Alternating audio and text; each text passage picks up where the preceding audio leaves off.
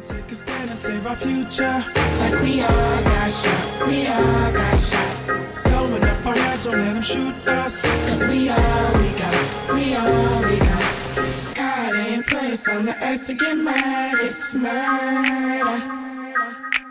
God ain't put us on the earth to get murdered, it's murder. Don't put your weapons at me. Good morning and welcome to Crime Talk BK. We're your hosts, Joanna Perpich and Megan Duffy. Hey there.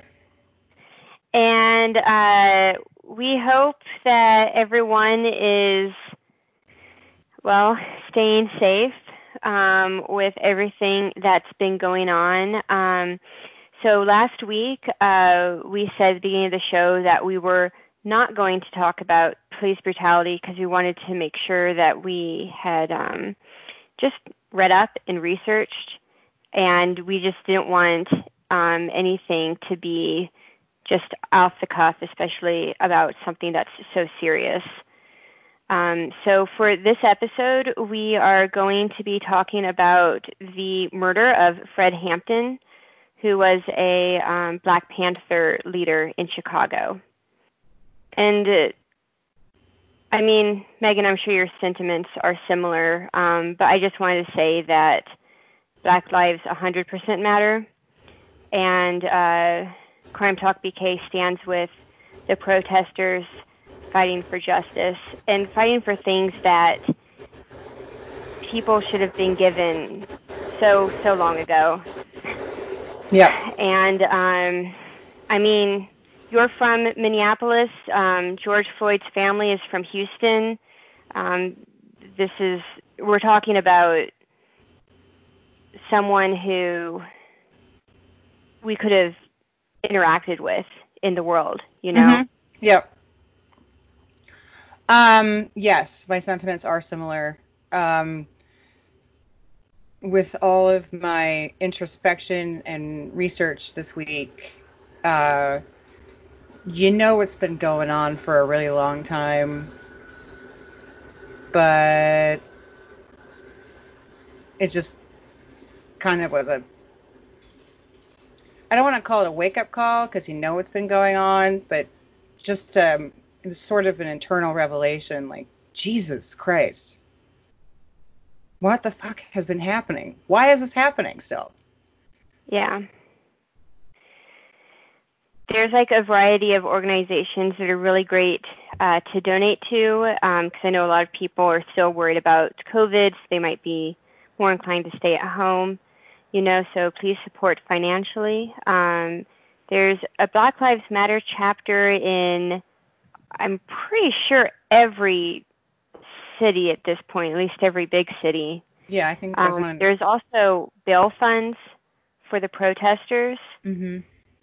Um, and Ace- then, Your local ACLU chapter, your Mhm. local NAACP chapter, um, any hyper-local organizations that are giving out, you know, if you're in Minneapolis, you're giving out um, food donations to the neighborhood that's been burned down, or if you're in other states that you have neighborhoods burned down, you can.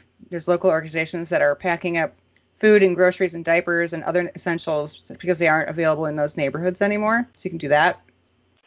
yeah, and then shout out to Reclaim the Block, which is a uh, Minneapolis, Minneapolis uh, organization um, that is seeking to move money away from police departments and uh, kind of redistribute it uh, towards um, organizations that will actually strengthen the community.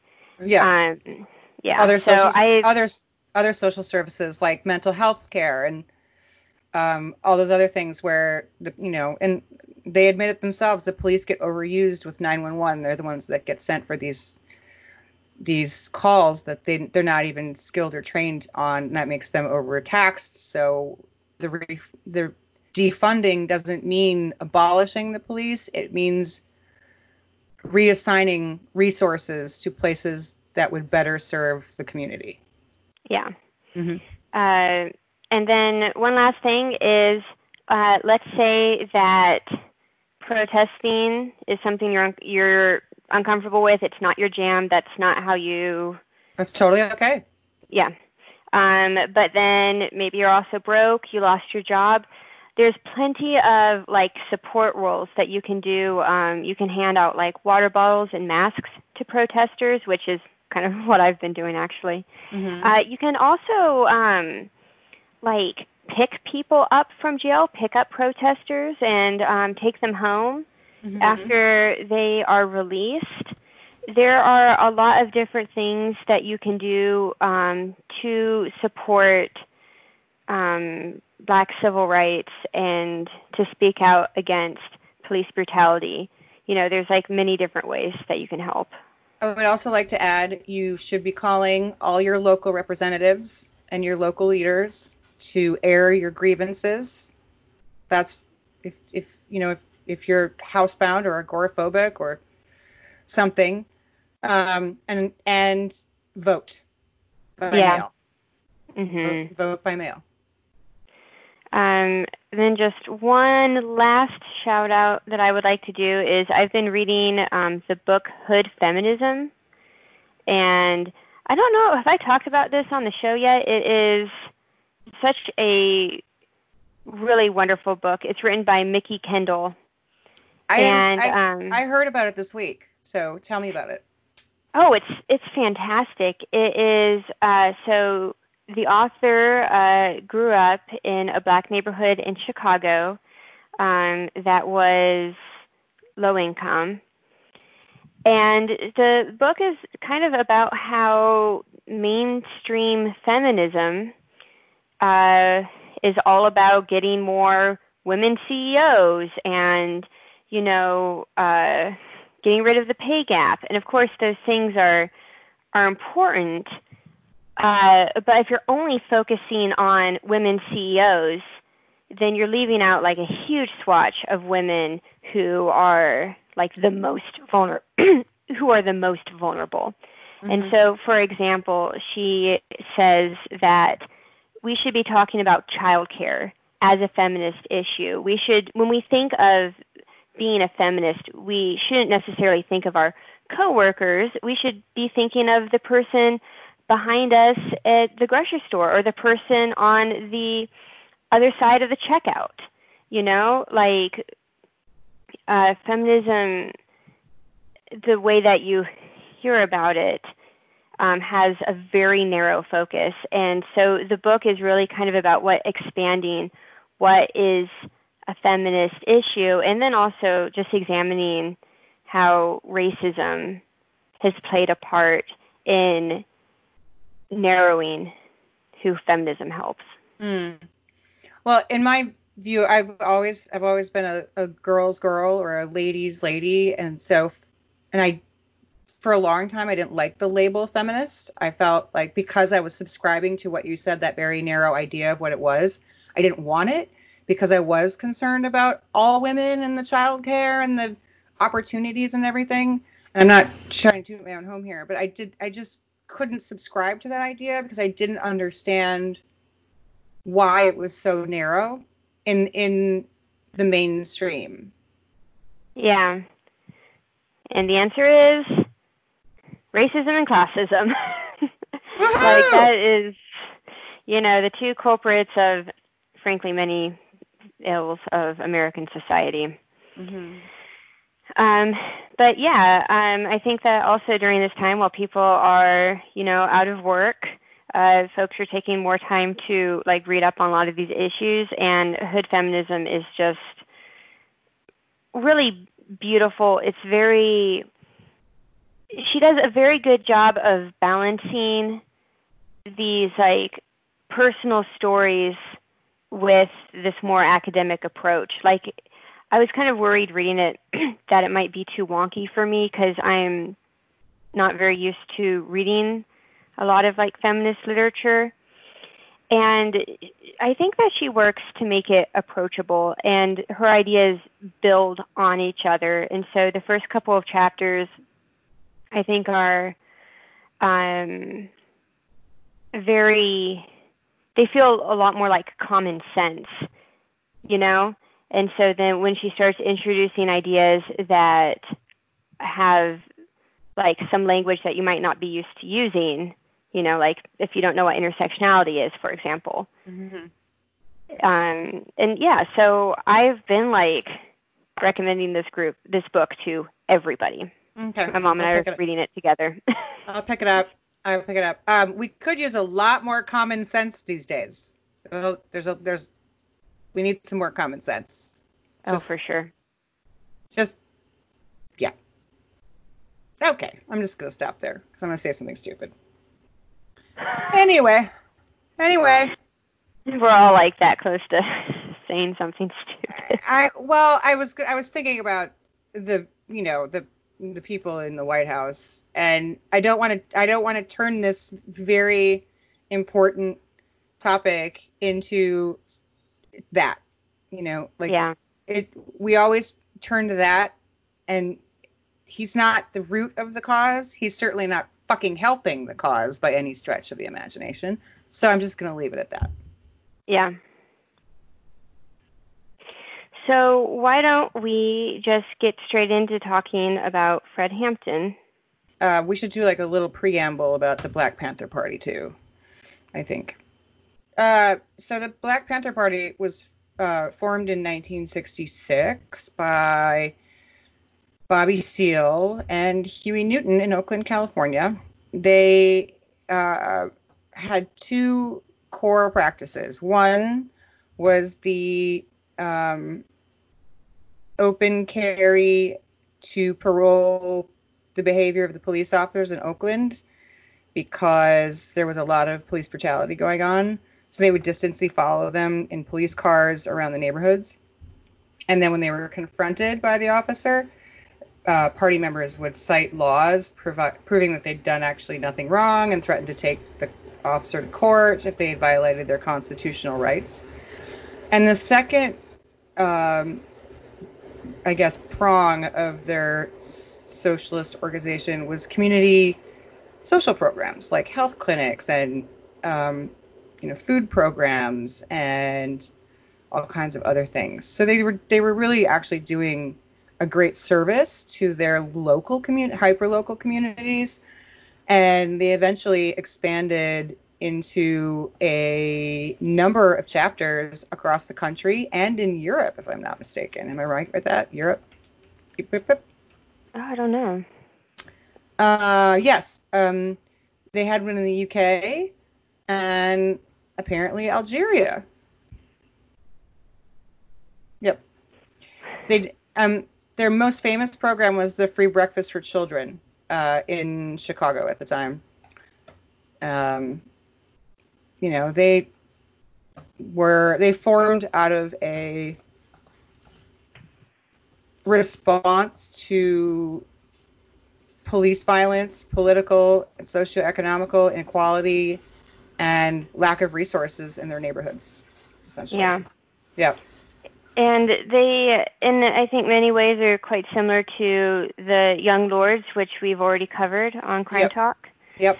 Um, I mean, they were formed because they saw a need in their community. They needed to provide, um, frankly, checks against the police who were harassing them, Mhm. harassing their communities. Uh, yeah, and so um, I know that the Black Panthers get a bad rap, uh, but if you actually read up about them and many of the things that they were doing, it's it's things that everybody should support. I mean, they were anti-racist. They were anti-fascist. They were all kinds of anti-things that a lot of people already support. It's it's the media and the and the the politics making it militant, angry black people who were going to go out and you know brutalize people that weren't part of their group, and that's not that's far that's so far from what they were actually about. Mhm. Um, And then also, I mean, you you have white people with big guns everywhere. yeah, I know a few. yeah. Not So- New York. Not in New York. I will say not in New York, but I know a few. no. um, But it's just like point being, it's like they weren't really they weren't doing anything really that um, white people weren't able to do. no, You know. no. So, um, in 1967, the California legislature and the lovely Governor Ronald Reagan passed the Mulford Act, which essentially stripped all legal gun ownership uh, for open carry in the state of California. But that basically neutralized their. It was it was clearly in response to the Black Panthers walking around with their machine guns. Mhm. Um, and then, so also that year, it is alleged that, well, he's in jail for it, or he went to jail for it. Um, Huey Newton was shot. He shot a police officer, and actually, I think he got shot himself during a 1967 traffic stop. And Bobby Seale was I think he was killed in a later ambush. So the main leadership of the party is now in jail or dead. And that is where we see the rise of Fred Hampton. Mhm. Because he got so we can start with that we should we can start there I guess. 'Cause he started young. He started in high school. Yeah. I was I have some stuff on his early life uh, Yeah. that I think kind of really shows like the type of person that he was. Uh, I watched I watched some speeches that he gave on YouTube. They're up there if you want to do your. He is so charismatic and well spoken and um, powerful and Yeah. um, I I highly recommend it. I, it was it was incredibly moving and I you know it He was Yeah. also really young. Inc- Yes. He's 21. 20, I think 20 when he joined the Panthers in full. Um, so, just to start out, he was born on August 30th in 1948 in a Chicago suburb, and uh, that's where he grew up. His parents were from Louisiana, um, and at the time it was quite common for black people to move from the South up to the North. Um, of course, opportunities in the South are were not ideal uh, for black people and his parents worked at the Argo Starch Company. All right, so Fred was, it sounds like the cool kid in school. Yep. He was athletic. He wanted a career in professional baseball. He was really smart. He Uh-huh. graduated. He graduated high school with honors. He studied pre-law in college. You know, I mean, he's like the type that you would vote most likely to succeed in your yearbook. And al- um, He started a chapter of the NAACP at his high school. yeah, and uh, let me see. He became the leader of the West Suburban Branches Youth Council. Mm-hmm. and I thought this was really impressive. Um, but he grew the group to 500 members, Yeah. and he's also like, I mean, with 500 members, of course, he's doing stuff, but this had real impact in his community. Uh, they were able to get a better recreational facility for the kids in the neighborhood. Um, they um, advocated for um, more educational resources, and some a tenant that he really held dearly uh, was the effects of community organizing. You know, and that you can stay in your neighborhood and really make a difference hmm you know, and that things need to come from the people that these ideas are going to serve. Right. Yep. Um, yeah, I was impressed by the uh, he got a his own municipal swimming pool opened up in his neighborhood because there were so many discriminatory policies on other swimming pools near the neighborhood and they were about 20 miles away from Lake Michigan. So most of the uh, black folks in his um, locale weren't able to go swimming at all. So um, he demanded meetings with with the mayor at um, and he um, a mayor Edgar Albert. Yep, they turned to the streets to demonstrate because the mayor wouldn't meet them.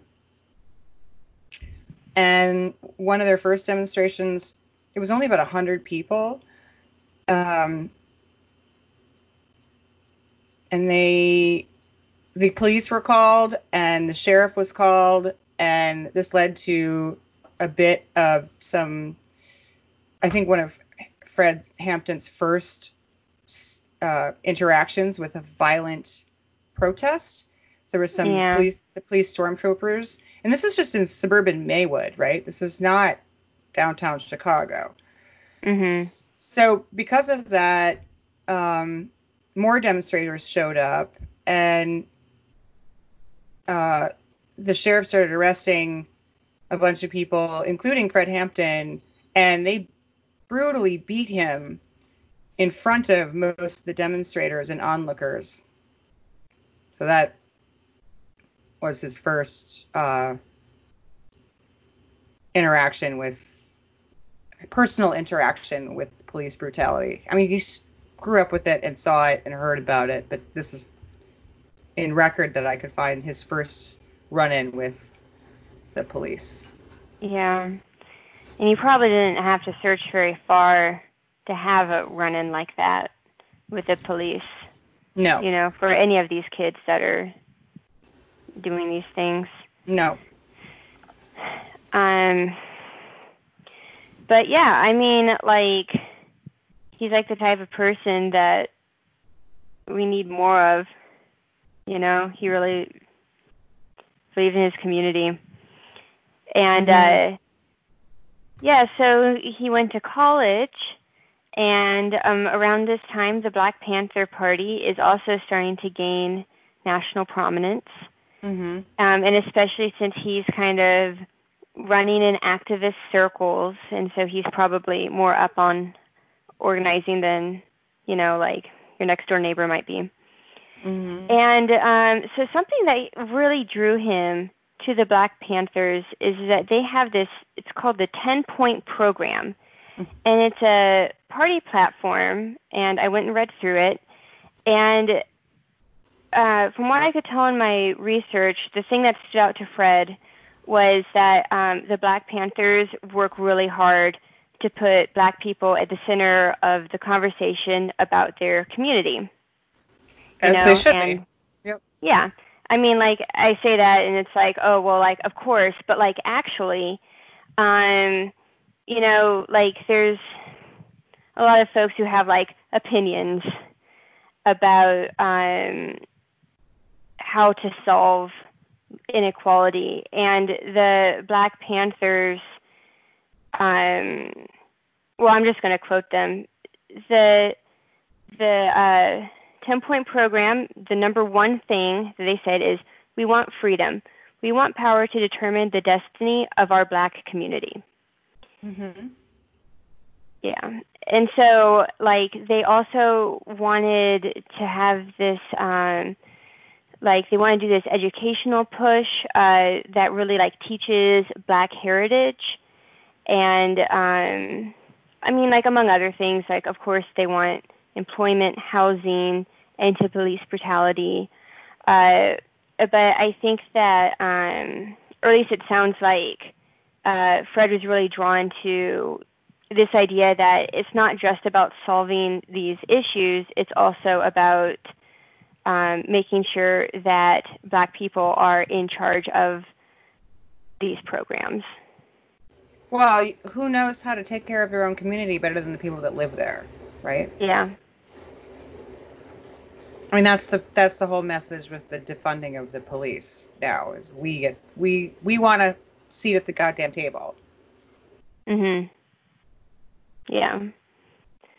And so he started working with the Black Panthers in 1968, and they were just starting in Illinois, and so at least um, in Chicago, he's really on the ground floor. Mhm.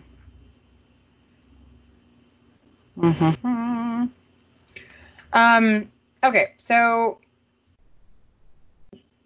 let me see. So Fred uh, was as magnetic as he was. He drew the attention of the Panthers. Right? They saw him doing his own community organizing, the youth groups, whatever. Uh, his leadership abilities were quite apparent. Um, he brokered a. Was this before or after? Oh God, I'm sorry. This is after. Okay, so he joins in '67. Oh, okay. Let's just let's just do that. He go, he joins the Panthers in '67, and that's because of the void with Huey Newton and Bobby Seale out of the picture, and other leaders who are either have been killed or in jail. So there's a and was that the Black Panthers um, out from California, or is it specifically the Illinois? It was specifically um, Illinois. Oh no, that was Oakland. Yeah, Bobby Seale and Huey uh, Newton were in Oakland. Um, but but they were the chairman, and I forgot. I'm sorry, I forgot Huey's. What is this? Is so bad. One second, I lost my page. Um, Huey was the Minister of Defense. Bobby Seale was the chairman in Oakland. So when you have the higher ups leaving, it creates sort of uh, a you know a gap for leadership, and and Fred Hampton was an absolute natural to sort of go in and take it over. But that was at a national level, not local. Yeah, but there, but there, the Bobby and Huey had come out and, I mean, they had a part in the chapters on the national level.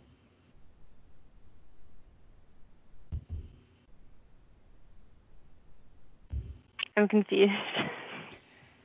They had a they had a part that they had a part in the, each chapter of the national level. They were revered as the as the national leadership of the party. Mhm. Okay.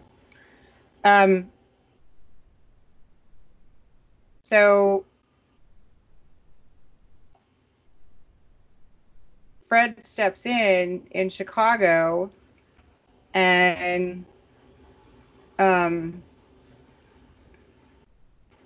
he met this guy named Brother Lenny, who was speaking of the Black Panther Party, and uh, who came to Chicago from Oakland to speak to the church groups.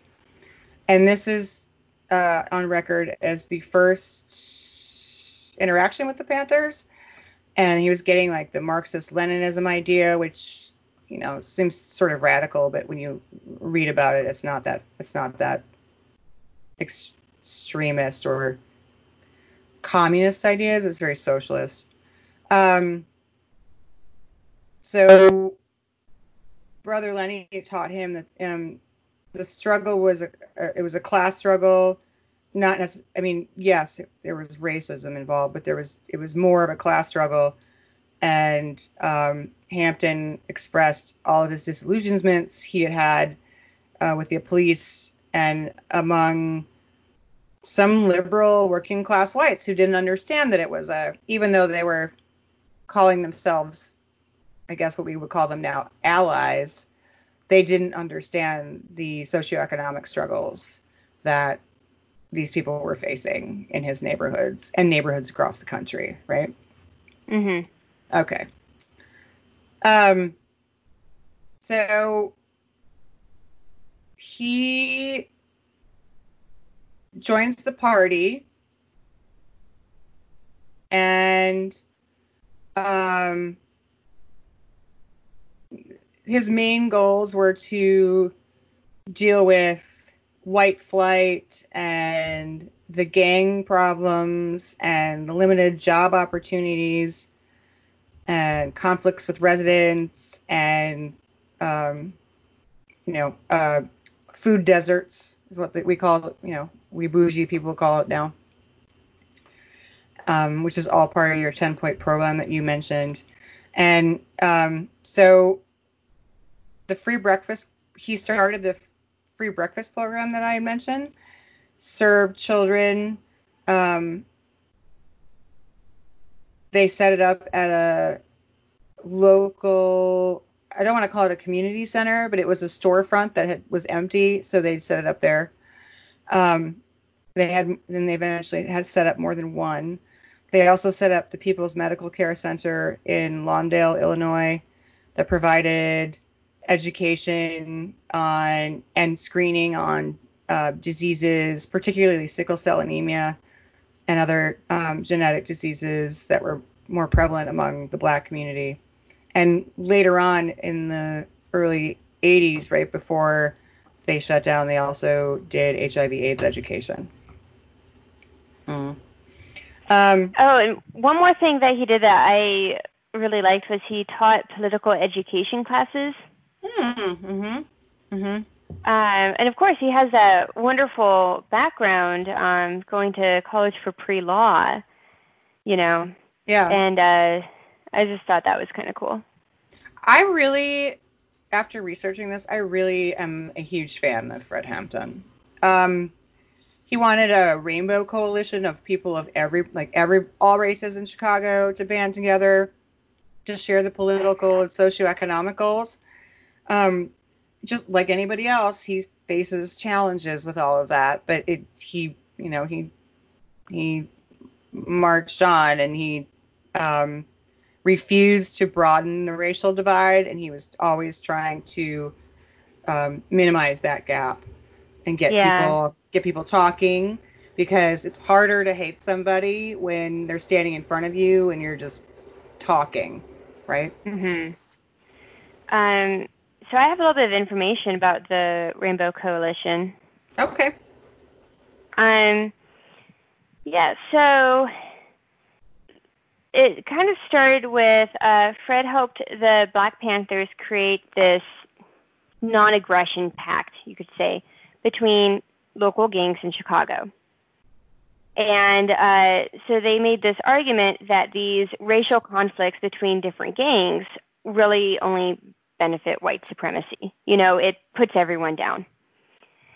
And uh, so he did that, you know, with the, you know, like the folks who are in these gangs. But then he was also he also said like, we need to, yeah, as you're saying, like close this racial divide, and you know, like racism hurts everybody. Yeah, it does. And so he he reached out to the organizers of the Young Lords, which is a Latinx community organization group. Um, he also um, spoke with the Young Patriots organization, which was mostly but not exclusively white, kind of lower middle class. Um, and he eventually kind of expanded this onto a national le- level and was joined by the Brown Berets, which was, um, I believe, a Chicano org, Chicano, hmm and um, the American Indian Movement, the Red Guard Party, which is um, for Chinese Americans, and then Students for a Democratic Society. Okay. And that's what became known as the Rainbow Coalition. So Very it's like if you were down with getting rid of racism, if you were down with helping your community, you are welcome in his book. Yeah. Yeah. I know. Um, okay, so with this popularity though, what happens to what happens then? He is now on the radar of the police and the FBI. Because the FBI actually called the Black Panther Party a terrorist organization. Yeah. And under that paranoid little fucker, J. Edgar Hoover, he had a program called, called COINTELPRO, and it was based. He was basically spying on United States citizens who whom he deemed a threat to se- national Yeah. security. Yeah. And like if you look at this list, it is wide reaching. Yeah. You know, it was like um, anyone who didn't serve the status quo. Yeah. Well- you had well, you had to be Yeah. white and you had to be white and you had to be uh Hoover leaning, Mhm. basic basically. Yeah. Yeah. He like let me see, there's like one organization on this list that I think probably actually did need to invest he did investigate the KKK under this, which is like, yeah, the KKK is a terrorist group. Black Panthers, Young Lords, American Indian Movement, no. No. No. Mm-mm. Um. So yeah. So now they're following them around. They're the feds are spying on them. They're convincing the Chicago police to follow them around and spy on them. Um. So. Um. Do we? Are we just gonna get into this? Do you have anything else? to Yeah. Okay. Um, well, I mean, it's just kind of crazy how this whole investigation into Fred escalated so quickly. So You know. quickly. So quickly. We're talking two years at most. It's like there's so many people who like deserve to be in prison who they take longer with. Like J. Edgar Hoover was just super racist. Yeah, you know what? And that fucker wore a dress and women's underwear to bed every night. So fuck him. I hate him so much. He just tainted everything. He tainted everything that he touched. Sorry. Well, I wouldn't say that wearing women's underwear is necessarily bad. Just No. I'm- Hoover sucks. You're no, I'm I'm not kink shaming here. I'm saying he was the most dick wielding man in this country. He served I think to this day he's still the longest longest serving public servant in the federal government. He had way too much power. For sure. Not kink shaming at all. Wear your women's underwear to bed. That's fine. Just don't use your power for evil if if you have it. That's what I'm saying. Yeah. Um, Okay. Yeah, it's like I don't learn anything positive about J. Edgar Hoover ever. Like every No. time he comes across our research, I'm always like, God, that guy. I know. You know? He's like I know he's like the dark shadow in the corner. So bad. Okay, so um, the FBI convinced that Fred Hampton and all his friends in the Panther Party were a terrorist organization, approached a car thief named William O'Neill to become a paid informant to infiltrate the party. He he wasn't the only one, but he's the most notable one in what we're about to tell you. Yeah. And then also, the FBI wiretapped Fred's mom in 1968 after just one year of investigating. His mom. His Hmm. mom, probably his girlfriend too. Like Yep, let's everyone. like everybody. Um, so in exchange for his uh, in exchange for having his felony charges dropped and a monthly cash payment, William O'Neill agreed to infiltrate the Panthers and report back. Mhm. Right? Was 100% accurate information, I'm sure. Yeah. Right. So he succeeds in joining the Panther Party, and he's acting as Fred Hampton's bodyguard and director of chapter security.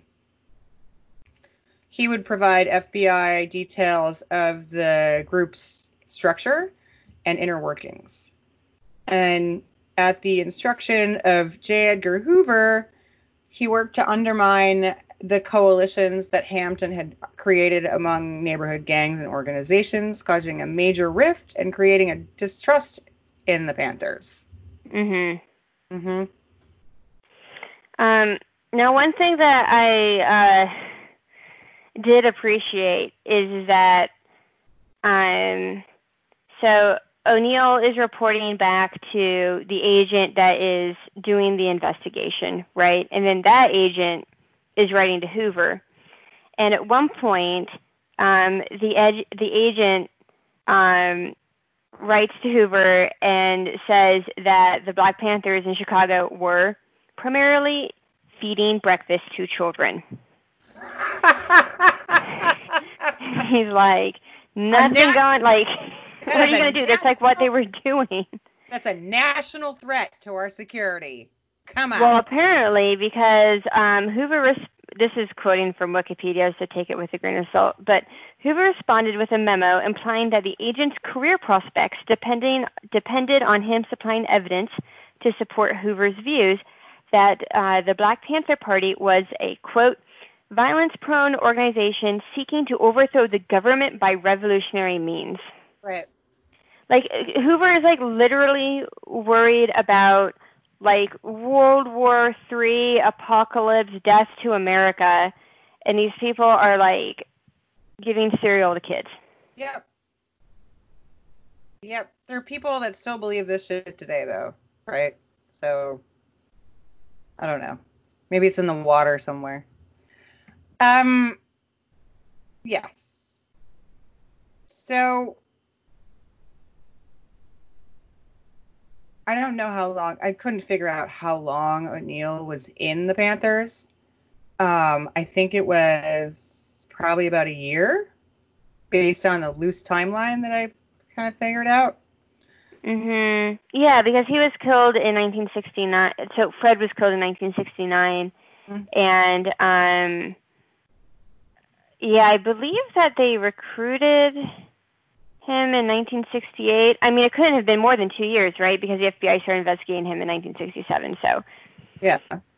So best guess, six months to a year, right? Uh, so O'Neill um, draws up a detailed map of the layout of Fred Hampton's apartment, and he hands that over to his handler in the FBI.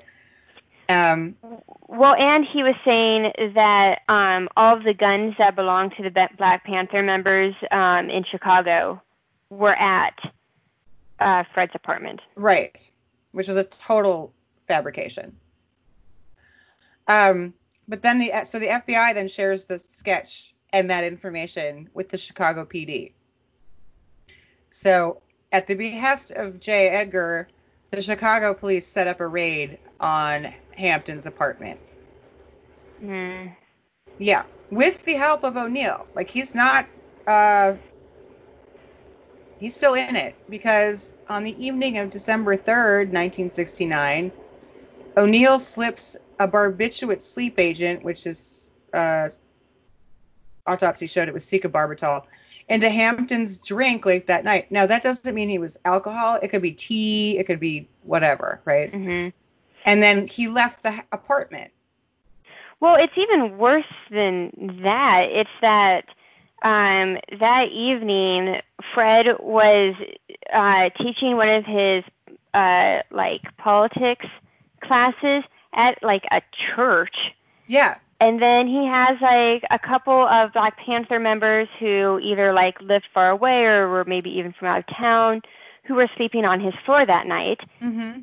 His girlfriend is like nine months pregnant, about to pop, you know. And so then O'Neill like cooks them dinner and hands Fred this drink and then just excuses himself for the night. So that's Yep. like the setup. That's like what Fred is doing the night of the raid. yeah, it's all very like normal, except for this fucking jackass. Um, 14 officers were dispatched to the apartment at three in the morning. They stormed in and opened fired, killing Mark Clark, age 22. He was one of Fred Hampton's security guards. He was one of the guys on the floor or the couch. Um, they opened fired on Hampton's bedroom where he was unconscious from this drug and he was laying next to his girlfriend who was nine months pregnant. Then she was known as Deborah Johnson. She's now known as Akua Njeri. She was only wounded. Um, he was only wounded too. And so upon that discovery, an officer came back and shot him twice in the head. And that's why it's called an assassination. Yes, he was 21 years old. There were so there were seven other people in the apartment besides Fred. Um, and they were all arrested and indicted by a grand jury on charges of attempted murder, armed violence, and a variety of weapons charges. Um, Yeah. These, yeah, these charges were all eventually dropped after the Department of Justice found out that Chicago PD fired 99 shots while the Panthers only shot once. And the one shot that they fired, they believe it was the security guy spasming as he died, and it went Yeah. into the ceiling. Yeah, it was Mark Clark. He fell. It was a it was a rifle he was holding, and he fell, and the rifle went off when he fell. Yeah.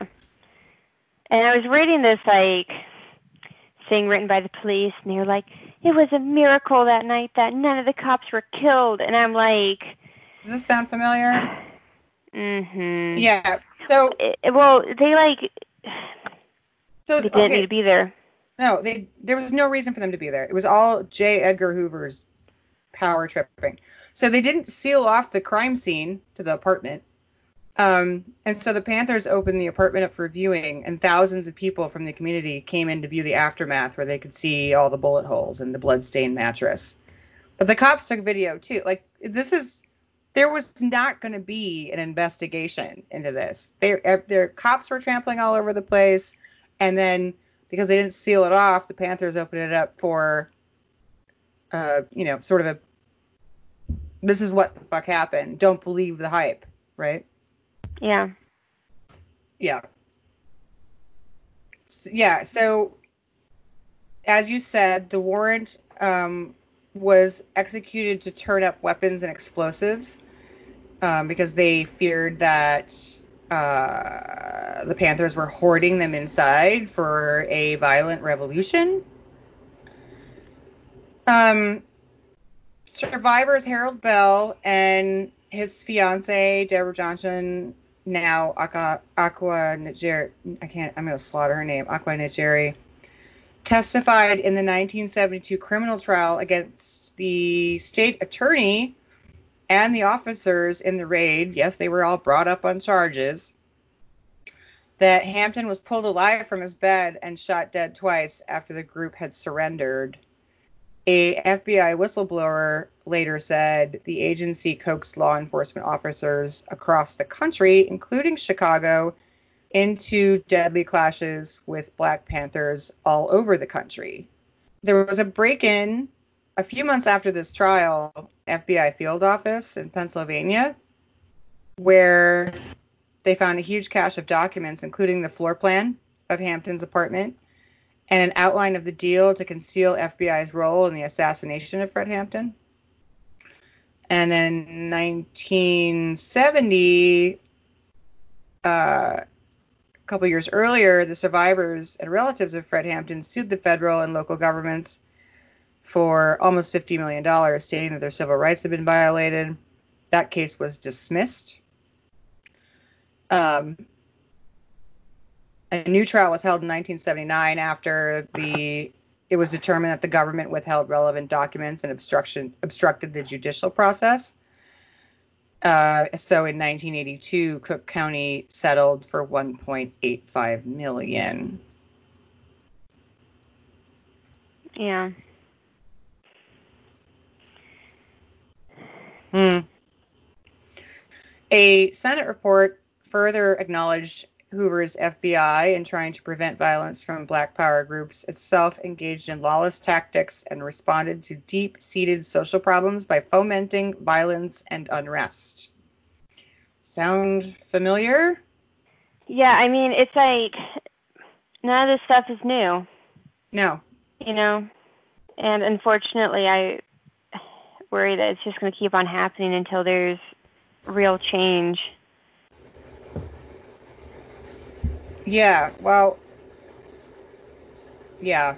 I mean, it's hard to know what to say after a story like this because, I mean, of course we're all, we're thinking about everything that we've been seeing on the news, and unfortunately, like, there's just so many parallels between then and today, and it's frustrating to think that police brutality is as big of a deal now as it was then, and um, and one of the reasons why I really wanted to do Fred Hampton is because um, a woman in a Facebook group that we're both in had written a little bit about him and they said like i'm sure you don't know who this person is. And i was just like no i don't. I'd never heard his name. Mhm. and um i i think that's um that's a shame so Well, uh, yeah. I mean, yeah. Fred Hampton was one of 28 Panthers that were that were killed by police across the country in the 60s. And I'm glad you brought it up. Um, you know, if we don't learn from our own history, we're never going to learn. yeah um do you have any final thoughts before we close out Sure. In 1990, William O'Neill, who returned to Chicago in the mid 80s after a stint in federal witness protection, was struck by a car when he ran across the Eisenhower Expressway in Maywood in an apparent suicide. oh yikes Go talk to your neighbors. Go support your neighbors. Go out into your community. Talk to people. Find out what's ailing your community and find out ways to help. yeah There's so many ways to help. I know this is a very serious um, episode, but it's just it's so important. You know, it's important for every single person in the United States to be talking about this. It is, and I like the idea of going back 48 years, 40 years to show people and talk about how this is not new. Mhm. Yeah. There's actually a really great um, podcast on NPR Throughline. It's their history podcast, and they just released, um, or I should say, um, another NPR show that I listened to. Um, they highlighted the episode that Throughline did on the history of the police, and the history of the police, even like as an institution in the United States, is rooted in um, these like bands of white men hunting uh, runaway slaves. Right. Oh, I'm sorry. It was 50 years. The uh, the anniversary of Fred Hampton's death was last December, 50 years ago. Um. Yeah. I don't. I'll look. I'll check into that podcast. I listened to. I actually read when I started doing my research, I found this original article. Um, it was called the Daily World, and it was published in January 17th, 1970. It's called The Short Story of Fred Hampton, Assassinated Black Panther. And then I watched uh, the Murder of Fred Hampton documentary on Amazon Prime, along with Wikipedia, of course. All right, and uh, with that, um, thank you for joining us um, for this week's Crime Talk BK. Uh, please tune in next weekend. Uh, we air new episodes on um, Radio Free Brooklyn every Saturday from 11 a.m. to noon. Later days. Us safe from the torment of the fire. As we keep our hands up high and scream for justice. Ferguson, rest in peace, Mike Brown, and all the young soldiers out there. God help us. Time to take a stand and save our future. Like we all got shot, we all got shot. Throwing up our hands, don't let them shoot us. Cause we all we got, we all we got. Ain't us on the earth to get murdered, it's murder. God ain't us on the earth to get murdered, it's murder.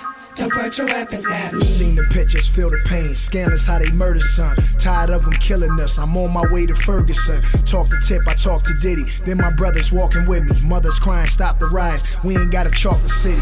I seen Cole out there. Felt I should go out there. They left that boy four hours in the cold out there. They killing teens. They killing dreams. It's murder. Yo, come on. We gotta stick together. We all we got. We when police got. taking shots, and I ain't talking about Ciroc. I'm talking about Emmett Till. I'm talking about Ezell Ford. Talking about Sean Come on. Bell. They never go to jail for Nah. it. Trayvon over Skittles. Mike Brown cigarillos. Story keep repeating itself like a Biggie instrumental. America's a glass house, and my revenge is My mental. revenge is Rather use my brain and throw a cocktail through a window. I got the keys to the city, still we left in the cold. Hands in the sky, still was left in the road. Ribbon in the sky, Michael Brown, another soul. Stole by the system, black men, we pay the toll. The price is your life, Uncle Sam on a slice. Black dress code, now we looting in the night. Now we throwing Molotovs in this Holocaust. And I know they hate to hear me screaming, I'm about. Time to take a stand and save our future. Like we all got shot, we all got shot. Throwing up our hands, don't let them shoot us. Cause we all we got, we all we got. God ain't put us on the earth to get murdered, it's murder. God ain't put us on the earth to get murdered, it's murder. Don't point your weapons at me. Tired of the okie doke, you lying, you Pinocchio. Driving wild black, tell me where am I supposed to go? Gunshots hit the car, now I got the Holy Ghost. Excessive force was a drug, then they overdose. Got us trying to protest, it's a slow process. Heard it's a lot of rotten eggs in the crow's nest. People praying on their feet, police holding on with heat. Turn on the news and seen a tank rolling down the I street. seen a lot of ice water toss, and I know it's for a cause. My only question is, what we doing for the loss of Mike Brown? Cause right now I challenge you to use your talents to speak up, and don't you ever let them silence you. Cause action speaks louder than words, that's what I heard. Shot down with his hands up, that's what occurred. Man, that sound absurd. Matter of fact, to me, that sound like murder. We want justice. Hey, yo, game, I had a crib out there. I used to live out there. So I know how niggas feel out there. People stressing, protesting, unity is a blessing. So it's time we come together, use our voices as a weapon. I am Michael Brown, cause I stand for what he stand for. News say we looting, paint pictures like we some animals. Oh my NWA, CMG, hollering rest in peace, easy, and fuck the police. Heard another brother slain out in St. Louis. I'm sure the mother feel the pain, but what you famous doing? I'm sure the general population try and be more active. But when the light finally catches you, you ice challenge. Okay, and I support the ALS just like the rest of them. But you have yet to pay your debts, so you just flexing it. Cause everybody care for a minute. Stop. People only there for a minute. Stop. And what's the point of giving if you ain't giving your all? We never get in the head, might as well give up your heart. Love. I got my hands up. What else am I supposed to do?